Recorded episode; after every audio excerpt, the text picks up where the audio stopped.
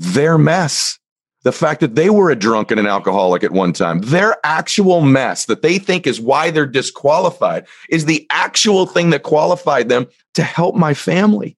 And so, mm-hmm. so many people listening, me? Why me? I don't have this or that. You'd be surprised that life experience that's just unique to you, combined with your gifts, your experiences, your traits, your heart, uniquely qualifies you in a way that you can't even imagine to change someone else's life, just like whoever this beautiful soul is that helped my dad.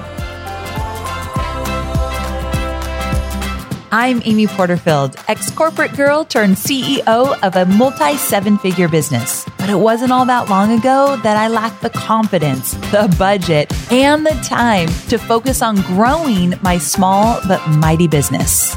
Fast forward past many failed attempts and lessons learned, and you'll see the business I have today. One that changes lives and gives me more freedom than I ever thought possible. One that used to only exist as a daydream. I created the Online Marketing Made Easy podcast to give you simple, actionable, step by step strategies to help you do the same.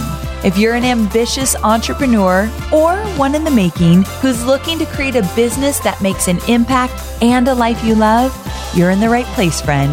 Let's get started. Hey there. Welcome back to another episode of the Online Marketing Made Easy podcast. And if this is your first time here, welcome. You'll find that on the show, we talk about entrepreneurship growing and scaling your online business and step by step online marketing strategies that you can implement right away. I'm all about going before you, learning the hard lessons, perfecting the craft, and then sharing what worked best with you so that you can skip the frustration and heartache and go right to the success. And while we talk about all those fantastic things, we also talk about mindset and habits that help us grow and expand as an entrepreneur and just as a really good human. And today, that's exactly what we're going to do. My guest is a very special guy. He's going to serve up a dose of high quality coaching that will help us build happiness and success simultaneously. His name is Ed Mylett, and he's one of the top business leaders in the world today. A best-selling author, peak performance expert, a global keynote speaker, and host of the Ed Mylett Show, which is a top rated business podcast on Apple. So today we're talking about strategies that will help you move closer and closer to achieving the goals and the dreams that you have. We're also going to talk about removing roadblocks to get to those dreams and habits that you want to possess as a stellar, thriving entrepreneur. Now, my favorite part of this interview is that Ed is a really step by step, tangible, detailed, process oriented guy. And you're going to see that in everything he teaches. Actually, I say that's my favorite part, but I've already recorded this interview. So sometimes I need to do the intro afterwards just to make sure I'm saying what feels right for the interview. It was just a really special interview. This man has heart. He cares deeply. I didn't know that he had the fierce faith that he has. So that was new to me in this interview and was really fun to watch that come about through everything he shared. And in addition to that, he's really humble. And I shared something in this interview that I actually didn't want to admit. And when I did, he's like, Oh gosh, I've so been there. I can relate. And I just forget that it's so nice to hear you're not alone in your insecurities and your challenges. So I consider Ed a very good friend and I feel very, very grateful that he came on the show. I hope you're going to love this episode as much as I did and let's go ahead and dive in. My brand voice guide is my business's North Star when it comes to keeping all my business content and marketing content clear, consistent, and inviting. That's why I created the brand voice guide outline you wish you had sooner, which is a free resource to help your business experience the same as mine. So all you have to do is plug in your business details into the given outline that I've created that has all the essential components of a brand voice guide. So you don't even have to pay to get it created like I did. You can plug in your information and you'll be well on your way to having a cohesive voice across all brand assets. And I've even shared my own brand voice guide with you so you can use it as a reference as you craft your own. It's like having a mentor right by your side. So go to amyporterfield.com forward slash voice guide to grab your copy of the brand voice guide outline you wish you had sooner. And I can promise you, you're going to elevate your brand instantly. That's amyporterfield.com forward slash voice guide. Well, hey there, Ed. Thanks so much for coming on the show. I'm honored. I'm so grateful you're doing this with me. So thank you. It's going to be great 30 minutes we're going to spend together. Well, I feel grateful too. I'm a big fan of everything you do. And we were talking before the show. We haven't seen each other forever. The last time was at Rachel Hollis's event behind, uh, in the green room behind the scenes. Yep. And do you remember we were talking about, I was taking my mom to Paris yep. and we were talking about like taking a parent on a trip, just the two of us and how both of us were like, that's such a cool concept. Yes. I very much remember it because I wanted to take my dad golfing in Ireland. That's one of the things that was on my mind then. Right. And it kind of leads to why I wrote the book is that my dad passed away mm. um, about a year ago in October and I didn't get the chance. He just didn't get healthy enough for me to be able to take him. And I just candidly, I've reflected on that conversation you and I have had probably more than a hundred times. Wow. Yeah, I've thought about it a lot.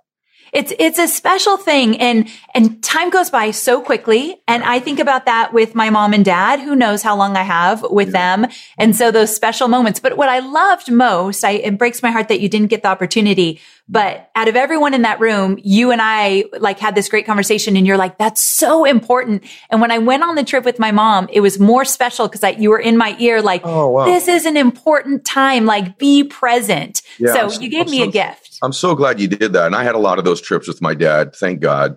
Thank the other God. thing I remember about that day, I have to tell you, is how much you crushed it that day.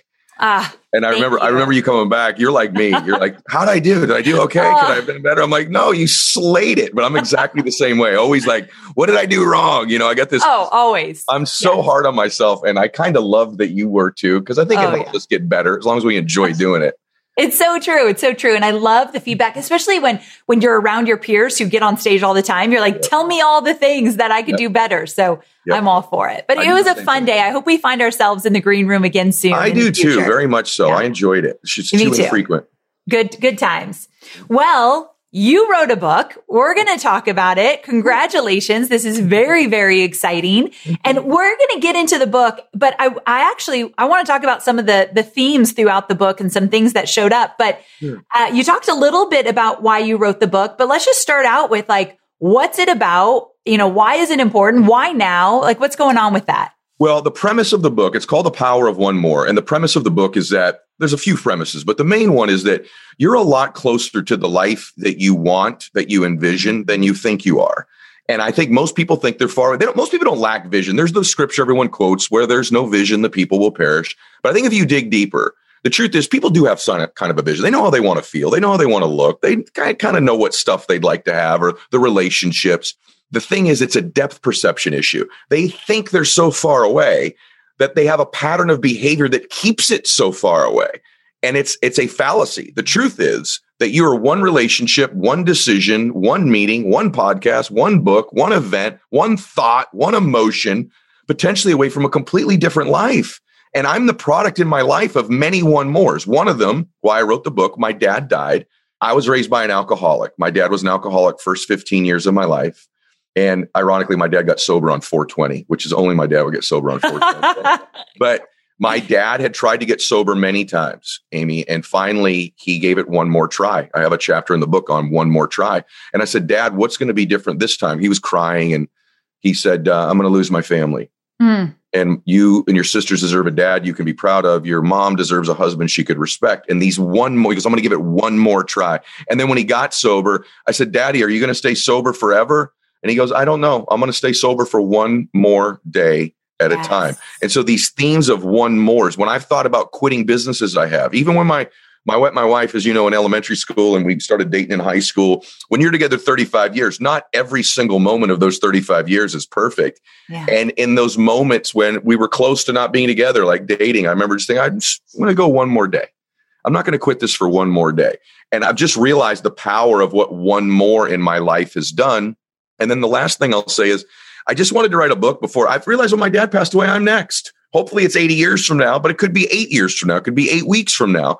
And I wanted to write a book about everything I've learned about how to be happier and more successful. The only criticism I have of the book, I'm being honest with you, is it's very heavy meaning it's very okay. tactical. It's very detailed. Okay, and you're speaking my language. That's how that's how I do everything. And I know you do. On the show, love that. Yeah. So be as detailed or tactical as you want. Okay, yeah, because yeah. it's deep. I, it's a broad application to everything from how to be a better mother or husband or father to athlete to entrepreneur to emotions that you want in your life. It's got a lot of broad applications. So it's it's mm-hmm. deep. But I'm glad it is because you know what? The older I get, I realize I don't know that much. But what I do know, I know. And so I put it in one book and, and it's in there. Oh, fantastic. When you were talking about that one more thing, my husband is sober. He was sober before I met him, but it's a big part of his life.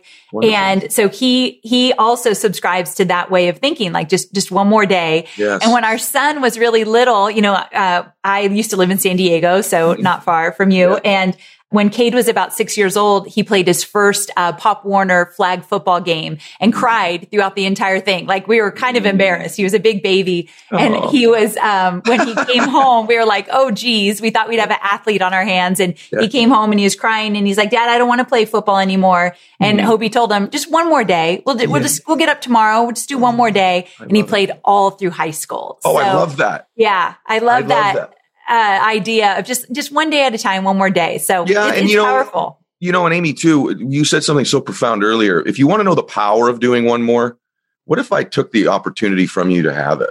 You yes. Know, what would I? You then you understand how precious having one more is.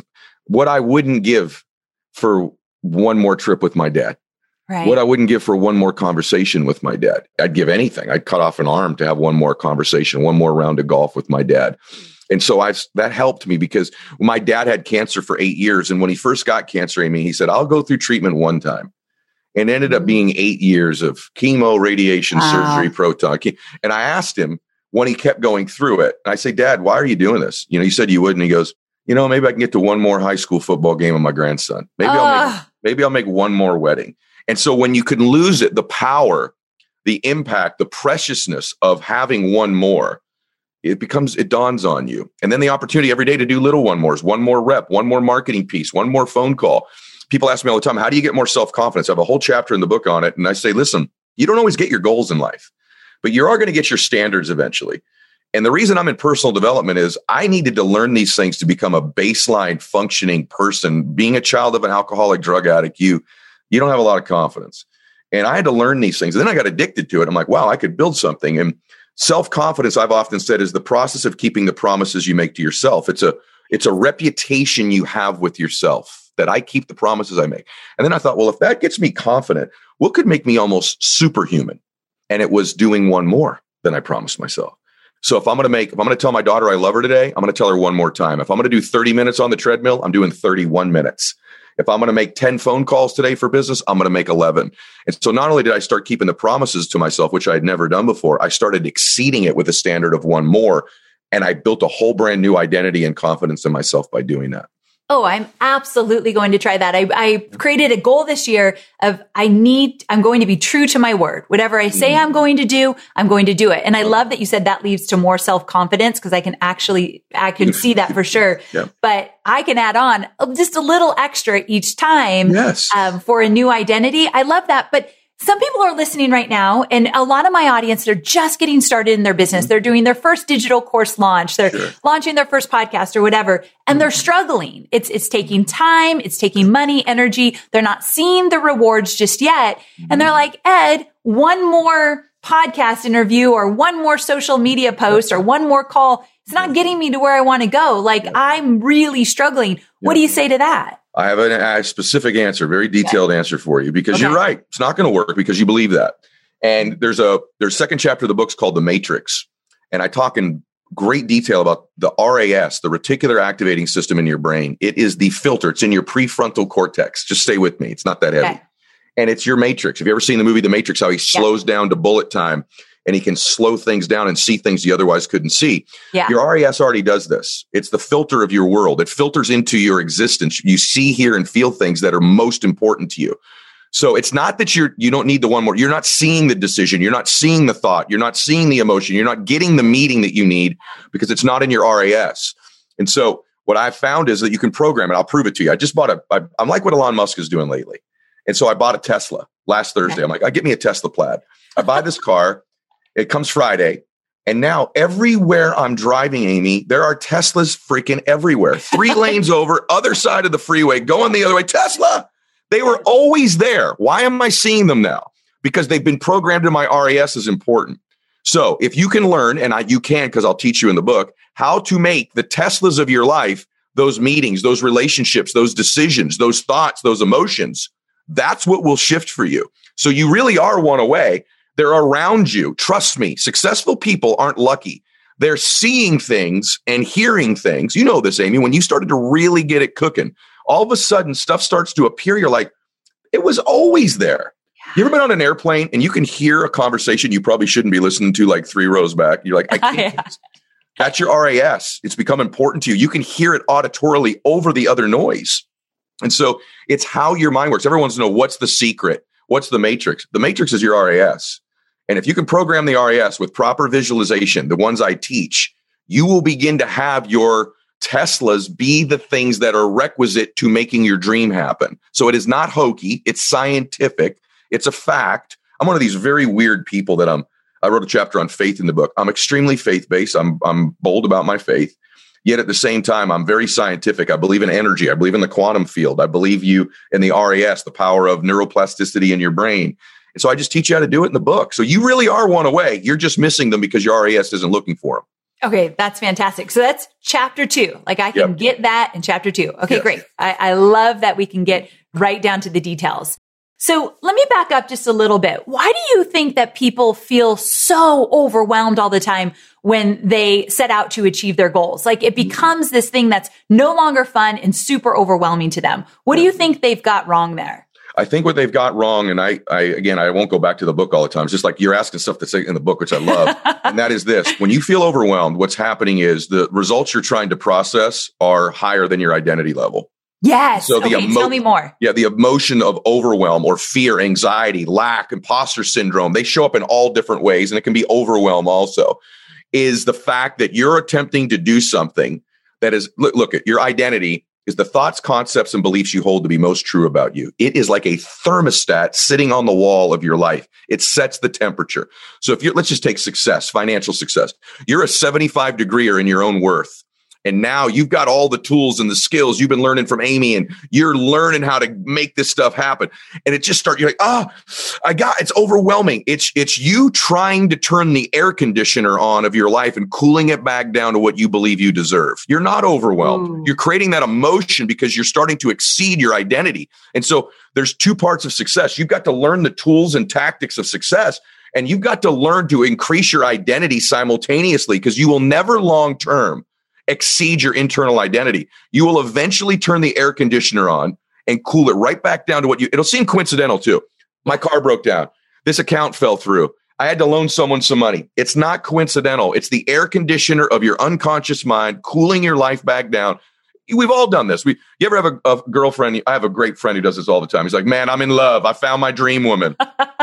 Internally, this dude only allows himself to have 75 degrees of bliss. Uh, and so a year later, you're like, where is she? Ah, it didn't work out, brother. It wasn't, we just were growing Sabotaged apart. it. He cooled it back down. I have another friend who's always trying to get in shape. I love him dearly, right? I love him. He'll always lose the 20 pounds. You come back a year later, he's turned the air conditioner on, the 20 pounds are back on again because he didn't have the identity of a fit person. So he did all the mechanical things, the nutrition, the working out for a while and then the air conditioner kicks on again. Everyone listening to this is nodding right now, going, "Oh my gosh, oh, exactly absolutely. what I do." Absolutely, yes. absolutely. I got to tell you something I did. Okay. So in 2020, before COVID hit, I signed up for you know Jesse Itzler's climb. It's 29029 and yes. you climb this mountain like yes. 13 times and you climb Everest. So I signed my, ho- my husband, Hobie and I up for this. And I'm not, I'm not really good at physical stuff like that. Okay. Always battled my weight, always felt insecure in that area. And I thought, this is something I'm going to overcome. I'm going to show myself what my body can do. Yeah. So COVID hit and they're like, okay, it's been canceled. You mm-hmm. can either get your money back or you can transfer it to when we open it up again. And I was so freaked out that I couldn't do this. Instantly, I was like, just give us our money back. This is a great out. Turn that air conditioner all the way up. Took all my money back. Oh my god. And then I, and then my friend, when it opened up again, my friend and his wife did it and it was life changing. Mm. And so, and Rachel Hollis was the first one who told me, you've got to do this. She told and me so, too. I know exactly right? what you're talking about. Yes. That's right. Yes. And so I canceled, got out of it. He did it with his wife, had a life changing experience. And I thought, Amy, come on. You want to show, I want mind over matter. I want to show what I can do mm. to myself. Yes. So we signed up again and it's this September. I'm freaking yes. doing this. Yes. But my biggest question, I think other people can get value out of this. My identity is not there. So mm-hmm. you keep talking about changing your identity. How the heck do you do that? Cause I could be this close to just canceling that baby again. So I talk about in the book a trilogy of identity. And I'll just give trilogy you trilogy of identity. Okay. Three things. One, if you have faith, carry it with you into the, any endeavor you're afraid of. And I do. It's, it's okay. amazing to me how often people of faith, whatever your faith is, like you have it on Sunday or you have it at your mosque or your synagogue or in my case, my church. But then when you walk into a business meeting, you're alone. When you walk into doing that event, you're alone. And I don't do that anymore. I bring my Lord with me everywhere I go. And man, does that give me a tremendous amount of confidence. The second yes. thing is I focus on my intention. When I was a young man, I met Wayne Dyer, who's an icon of this space. And I met him and he told me, Ed, you're going to change the world, which I'm sure he said to a lot of people. But to me, I was the only person he ever said it to. Absolutely. And I said, why, Dr. Dyer? Tell me why. And he was writing a book called The Power of Intention at that time. He said, not only are you a talented man, but you really intend to serve people. You have a really good heart. And he said, Ed, never link your confidence to your ability to do something because you'll be chasing that all your life. It's a tail you'll never catch. Link your confidence to your intentions, Ed. And you're going to find a way that when you get into a space, and I've learned this too, Amy, you have a new thought. It literally creates a space that didn't exist in your life before the thought. And if you get into that space, you have, you're more resourceful, more resilient than you think you are. And you will furnish that space with the requisite things in order to make it happen. So the second one is I always focus like today. I'm confident today. I have some insecurities, but I'm confident not in my ability to deliver, but in my intention to deliver. And because I intend to serve, it brings me a peace and a comfort along with my faith that it's going to be okay. And then the third thing for me is association. It's getting around people that live at a higher thermostat setting in that particular area. I have multiple boards of directors. Tonight, I'm going to dinner with a group of men who live in their faith life at a higher temperature than I do. And through proximity, they're at 150, and let's say I'm at 100, they heat me up where they are through proximity. I've had financial groups, I've had faith groups, I've had you know, my fitness group I work out with. So it's the trilogy is faith, intention, and association. And that trilogy will change your identity. And then the last thing is this remember this God doesn't always call qualified people, He qualifies called people. And so you will become qualified. I my life changed when I worked in an orphanage as a young man. I didn't have kids. I'm not a psychologist. I had no business being there. Guess what? The fact that I grew up in a dysfunctional family made me connect with them in a way that I never could have. I got to share something with you really personal that just happened to me yesterday. And I'm sorry for okay. being so long winded, but it's on my oh, heart. Please do. My dad's one decision to get sober completely changed my life and potentially parts of the world because I've reached lots of people and I would never be here with you had my dad kept drinking. It occurred to me this week with Jamie Kern Lima, our dear friend. Yeah. We were talking. She interviewed me for my show. And I said, Jamie, you know what I just realized? Somebody helped my dad and I don't know who they are because it was an anonymous program. That person changed the world, changed my world. That's and he, deep. And here's what's ironic. You know what qualified that person to help my dad? Their mess. The fact that they were a drunk and an alcoholic at one time, their actual mess that they think is why they're disqualified is the actual thing that qualified them to help my family. And so, mm-hmm. so many people listening, me? Why me? I don't have this or that. You'd be surprised that life experience that's just unique to you, combined with your gifts, your experiences, your traits, your heart, uniquely qualifies you in a way that you can't even imagine to change someone else's life, just like whoever this beautiful soul is that helped my dad. It just occurred to me, 51 wow. years old. My gosh, someone helped my dad.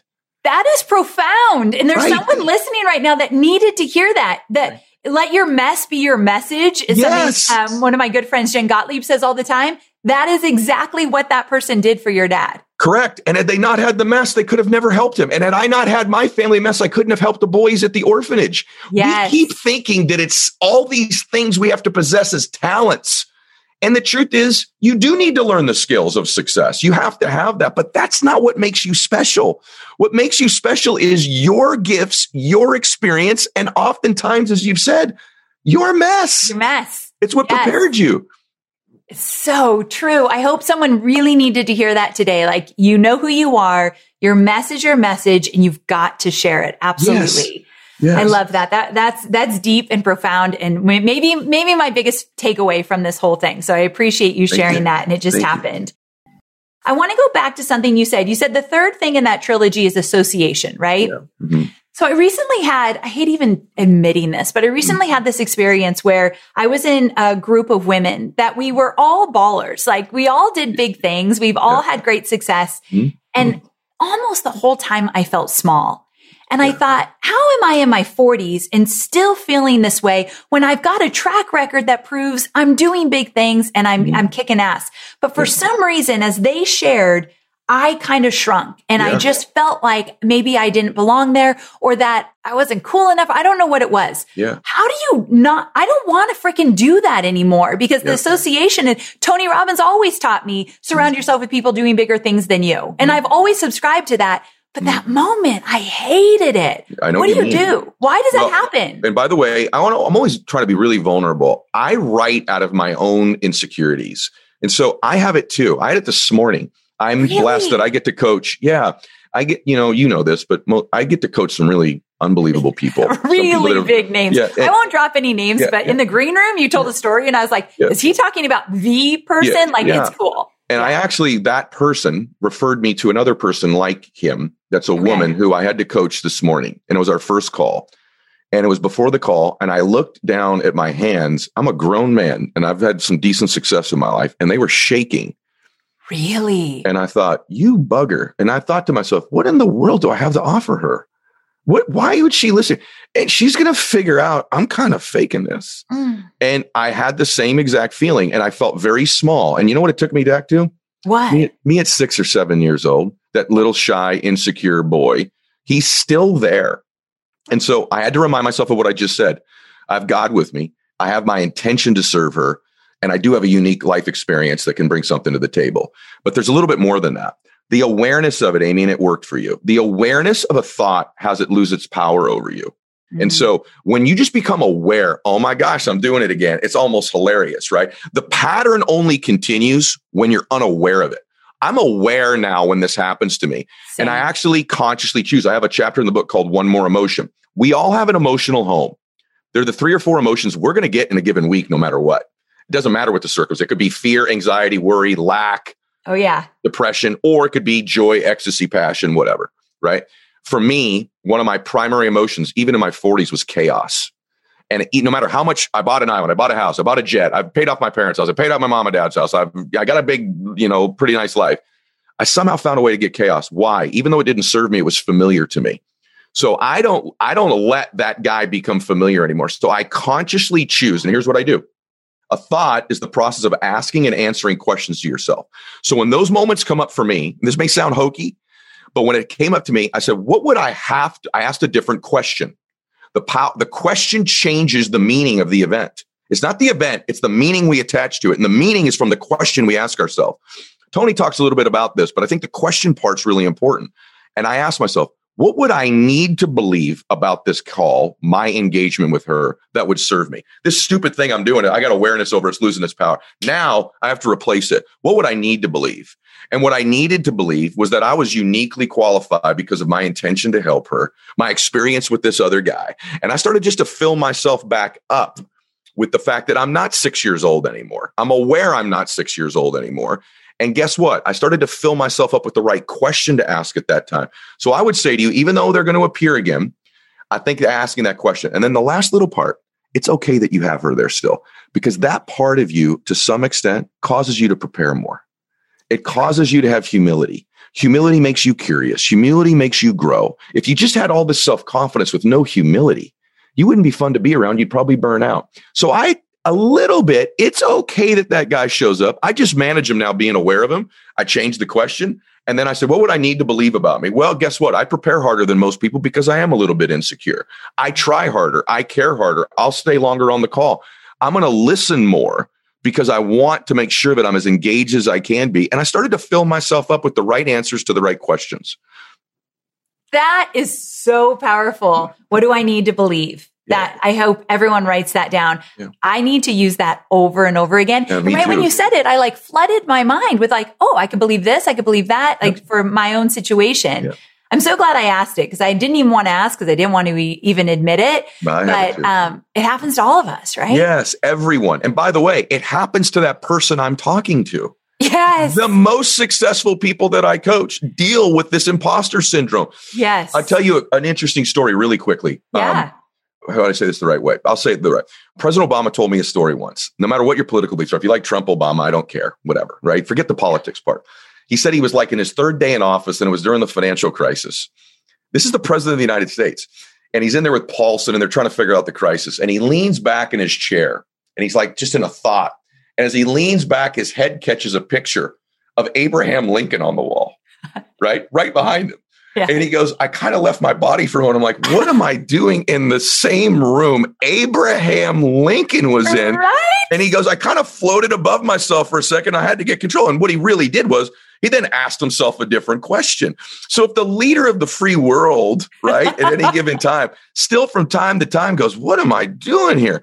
I remember watching President Bush when he took the oath of office. I remember watching him say I'm the president. And it like was dawning on him in the moment the, the Wow. magnitude of what that because the campaign was over now, right? I'm the president of the United States, right? So at every level, professional athletes, when I work with them, when they go into slumps, what is it? They lose their confidence. They're trying to find their swagger. They're tr- and what do I do? I ask different questions. I remind them of when they were at their peak. I go, "What were you doing when you were four for four, with three home runs in that game in Phoenix?" Oh man, I was this, this, and I take them back to that moment. So the top people that you think are the top people, everything struggle with the exact same things you do. They've just gotten better at navigating it than you. Oh, that's so true. That's so true. I want to be a master of navigating that because you made a great point. You said, Amy, it's going to show up again. Like this Yeah. isn't going away. And I think that the mistake I make is that I think I shouldn't feel that way. These Yeah. thoughts shouldn't be coming in like, why am Mm. I still here? Like I'm in my 40s and I'm still dealing with that. Mm. None of that serves me. So I'd much rather ask, what do I need to believe? What a great point. Yeah, we think we shouldn't have that thought. That's a great. I'm I'm And taking that from you. That's really Please good. do because it slows me down every time. Like now I'm focused on shame of having it Yeah. versus let's let's change it. Let's Yeah. tweak this. Let's what make would I better. need to believe? Change the question. Change the meaning of the event. Really Yeah, good. That's really good. This this is gold. I knew this interview would be good, but I'm like very excited. Like I'm buzzing over some of your responses. So I appreciate it. I want to switch gears just a bit and talk about something else that you're a master at. Um, most people listening, they're very busy. They're go-getters. These are entrepreneurs or people that are making their way into entrepreneurship Mm-hmm. and they really struggle with time management. They Yeah. don't have enough time. I, I have a nine to five job and I'm trying to start this online business. Mm-hmm. And I, you talk about these three steps for changing your habits or your rituals to Mm-hmm. optimize performance. Can you share a little bit about that? Because it's a big issue with my audience. Yeah, and it is for everybody. So there's this feeling of you know, I sh- if I'm at work, I should be at home, or if I'm at home, I should be doing this, and Yeah. I'm overwhelmed with time. And so here, I'll give you something that maybe you weren't expecting. I have Okay. a whole chapter on managing time in here, and here's the fallacy: people still believe there's 24 hours in a day. And that's just hilarious to me because the concept of a 24 hour day was created way back when there was no internet, no technology, no nothing. Yet people still monitor and measure time in 24 hour increments. That's insane. So I never thought about it that Yeah, way. So, like 25 years ago, I started running what I call mini days. My days are eight hours long. And by the way, I also give myself grace on bad days. I'm a big guy giving myself grace, which I never used to do. Grace is huge, right? Like, give yourself a break. You're not going to be perfect all the time. In fact, it's embarrassing sometimes to be on shows and get interviewed because I know how screwed up I still am most of the time. and sometimes I make it sound like I have it all figured out. Having said that, one massive strategy that's changed my life is eight hour days. So, my first day, and sometimes I run them in six hour increments too. So, Okay. like, for example, oftentimes my first day is from 6 a.m. to noon. And from 6 a.m. to noon, you all have these mornings. You're like, I got more done this morning than I've got done in three days before. Absolutely. So from 6 a.m. to noon, I get in there the meetings, the fun, the family, the faith, whatever it might be that I would get in a 24 hour day. Why? Because what used to take hours to research, I can type and get an answer to now. What used to take multiple mailings of people, I can text someone or call them in 12 seconds. There's no shortage of information anywhere in the world, no shortage of an ability to reach people and communicate.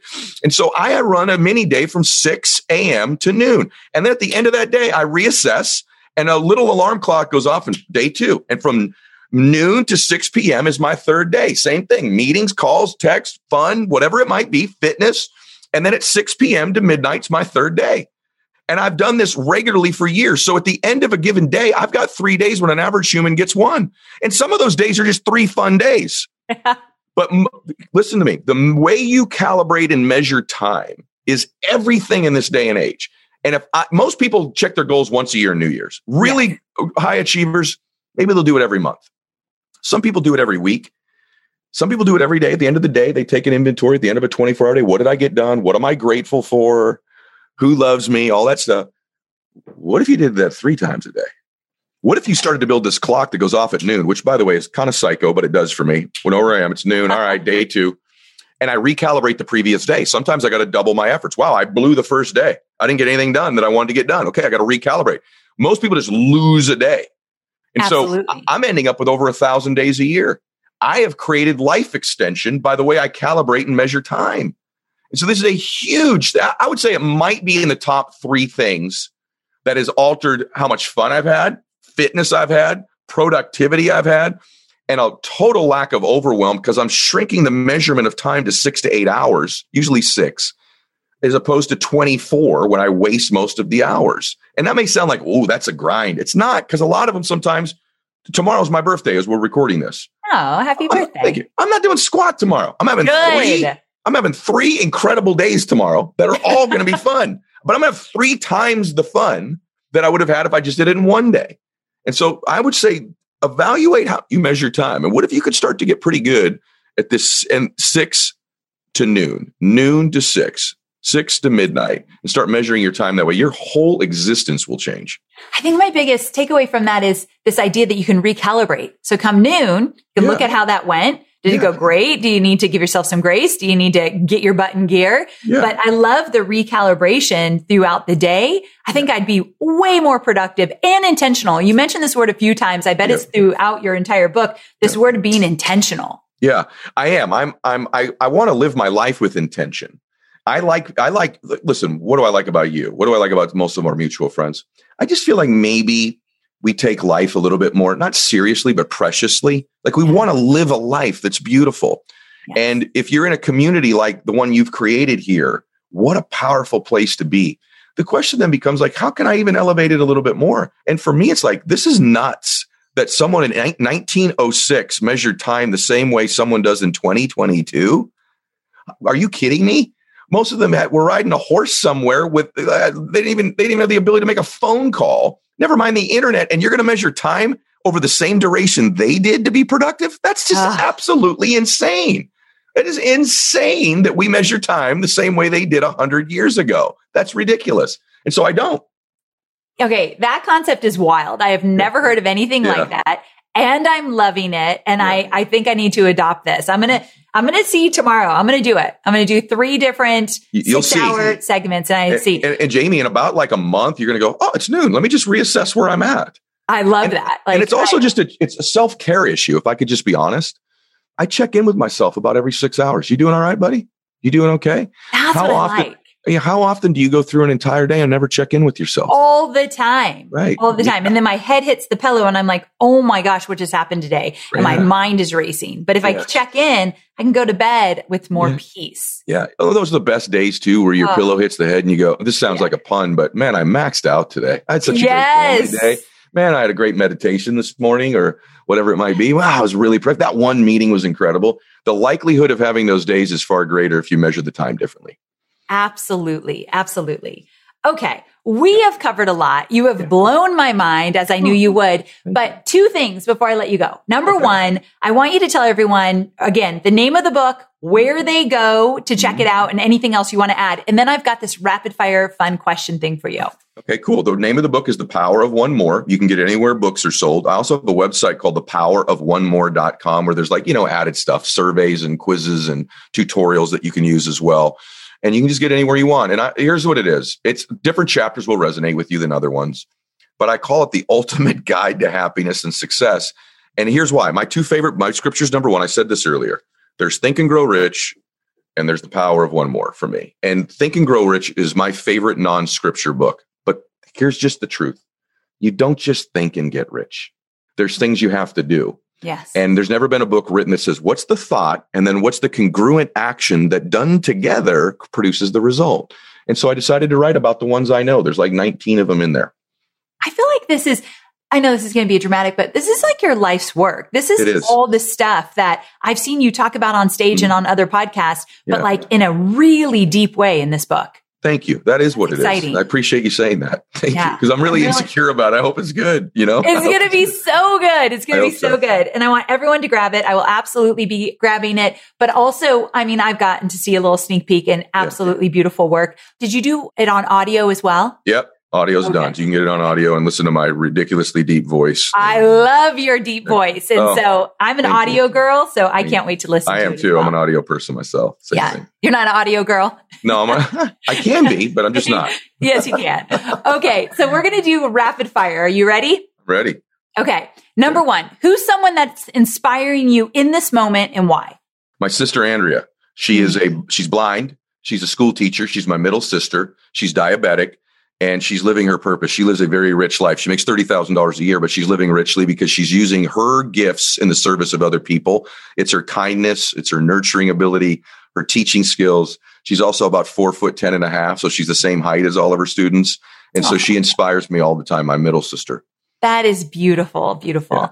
Okay. Can you share a sneak peek or just like a quick peek into your morning routine? What does that look like for you? it's less complicated than it used to be. My first Oh. book was really detailed. I've given myself a little bit of grace. And so, um, the biggest part of my morning routine that was the hardest for me to adapt, that I'm most grateful I did, is I don't touch the phone the first 30 minutes. Hardest thing I've ever done in my life is I do not touch that phone. But my morning routine now consists of some real easy grace time for me. So I wake up and the first thing I do is hit my knees and I pray. And I've always prayed on my knees. I, don't- I just always have. And so I hit my knees in prayer very, very quickly. And then I chug about a half a gallon of water. I kind of overhydrate right away. And then I do a little bit of stretching. And I'd say about every third day, I either meditate on that day or I do do something cold. I still like cold plunges because it w- awakens me. It's not really for all that's doing a hard thing or any of that. I do do a cold plunge. And then I intermittent fast now, so I don't eat. So I get up and I drink a, uh, I do get a cup of coffee on my fast.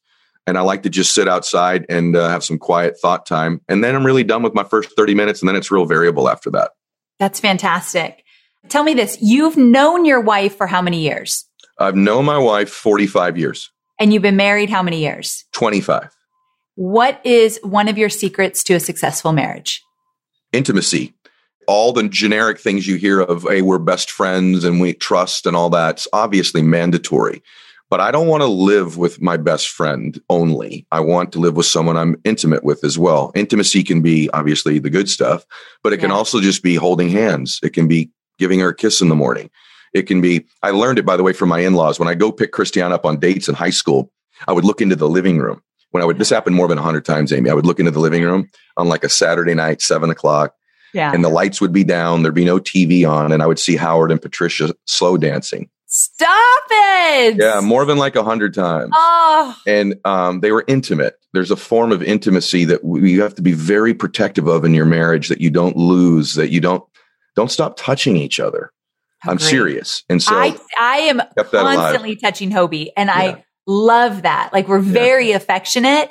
And I Mhm. think that's important. It is, and Yeah. I have to. I must say, if we're going to go a little deeper, I wasn't Yeah. raised like that. Like, No, they didn't hug, really? no, I w- they wasn't hugged a lot. Not a lot of physical touching. And so when I was first with my wife, who's very affectionate, I was like, "Babe, come on, I don't know." You know. and now I've learned that like it's a critical part of a marriage is to touch one another. Yes. And so that I would be a little thing maybe you don't hear every day.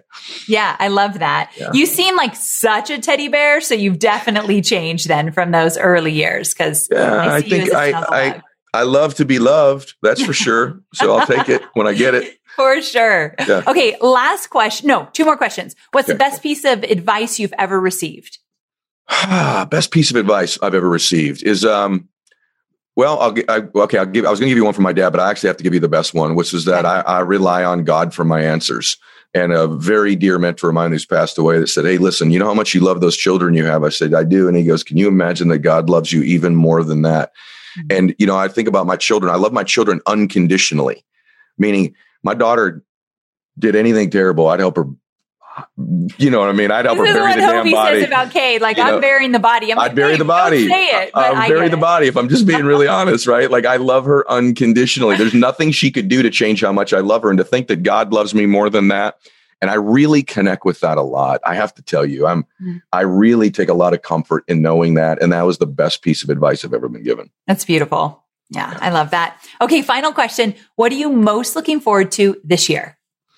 I'm most f- looking forward to this year. My daughter's going to college at Clemson. And so in my personal life, it's taking my daughter away. I'm already getting choked up saying it. That was oh, yeah. weird right there. But um, I'm looking forward to it for her because it's the next chapter of her life. And I think like raising children, really most of the good stuff in life is caught, not taught. And they watch it with us. And I think one of the things I'm most proud of for my wife and I I lived, people would say, well, you grew up in a neglected household. You know, your dad was an alcoholic when you were young. There's lots of forms of child neglect. And one of the insidious ones, Amy, I'll leave everybody with is this. One of the insidious, invisible forms of child neglect is a child raised by a mother or a father who's not in pursuit of their potential and their dreams. Mm. You're installing that in your child. And I mean pursuit, I'm talking about your ultimate emotions as well, not just your physical achievements, but a woman in pursuit of her most bliss, her greatest peace, her most ecstasy. You're neglecting your children when you don't pursue your potential and your dreams. And so I'm most proud that when she goes off to Clemson, of all the mistakes I've made as a dad, and there are more than I would ever want to share on a podcast, yeah. she did catch she did catch from me and my wife two people pursuing their potential and their dreams. And she's got that in her. Nothing better than that. That's yeah. for sure. I know you're focused on marketing and selling your digital products, but I know many of you also have physical products, and I want to talk about Shopify. Shopify is a user friendly commerce platform that helps you, my dear online entrepreneur, build an online store and make more sales at any stage of your business. They're the force behind Allbirds, Rothy's, Brooklinen, and millions of other businesses at every size. Let me tell you why Shopify is an online entrepreneur's dream platform. It's because it helps turn your browsers into buyers with the internet's best converting checkout experience. In fact, it converts 36% better compared to other leading e commerce platforms. Yeah, loving that. And I don't know about you, but as an online entrepreneur, my customers' experience, especially when it comes to checking out, is so important. Plus, not only do they support your customers, they support you as the entrepreneur. Shopify's award winning help desk is there to support your success through every question and every step of the way. There's a reason Shopify powers 10% of all e commerce in the US because businesses that grow, grow with Shopify. Sign up for a $1 per month trial period at shopify.com slash made easy all lowercase. So go to shopify.com slash made easy now to grow your business, no matter what stage you're in. That's shopify.com slash made easy. What a great way to end it. Thank Ed, you. I adore you. I am so glad we're friends. And so thanks for coming on the show. And congratulations on this beautiful book. The world needs it and it's going to be amazing. So thank you. You make me feel good. Your energy is so beautiful. and I, I hope, my hope is that I see you more because it yes, makes me feel me good too. when I do. So thank you for having me today. Likewise, friend. Take care.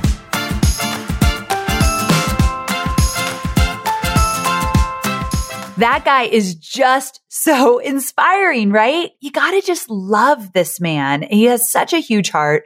I hope you go grab his book. You will not regret it. My biggest takeaway is his humility. He just shares where his heart is, where his insecurities are, and then shares how he's overcome them over and over again. I love someone who's honest and open about those kind of things. So this is one of my most favorite interviews for sure, especially with a guy. This is one of the, my most favorite with a gentleman coming on the show because we usually have a lot of women, right? So what was your favorite part? I would love to hear. Like, if you want to jump on Instagram, remember, I'm just at Amy Porterfield on Instagram. Get into my DMs. Let's have a quick little conversation. I want to hear your biggest takeaway. I can't possibly get to every DM, but I sure do try. So get into my DMs. Let me know your biggest takeaway from this episode and what you loved about it. All right. Thank you so much for joining me today. I can't wait to share more with you. Remember, same time, same place next week. I'll see you soon.